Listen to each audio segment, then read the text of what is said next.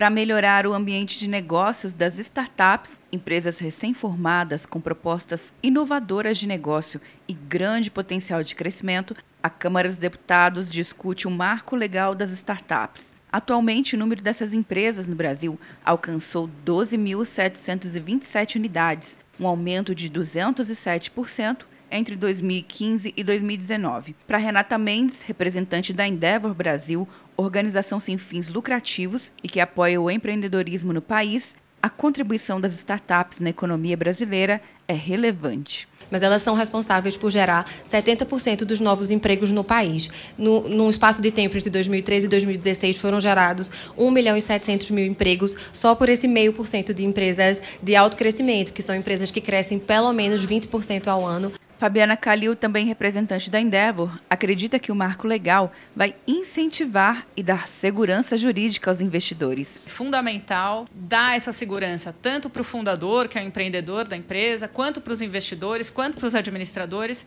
para que eles não acordem no dia seguinte desmotivados a voltar a empreender. O relator do marco legal das startups, deputado Vinícius Poit, e o presidente da comissão especial, deputado João Roma, pretendem apresentar o relatório final da proposta em maio. A nossa meta é apresentar o relatório dia 15 de maio, já no nosso plano de trabalho, para que dê tempo de ser aprovado na comissão e compromisso do presidente Rodrigo Maia de ser votado em plenário e aprovado em plenário antes do meio do ano. O projeto também prevê um regime tributário simplificado e linhas de crédito específica para as startups.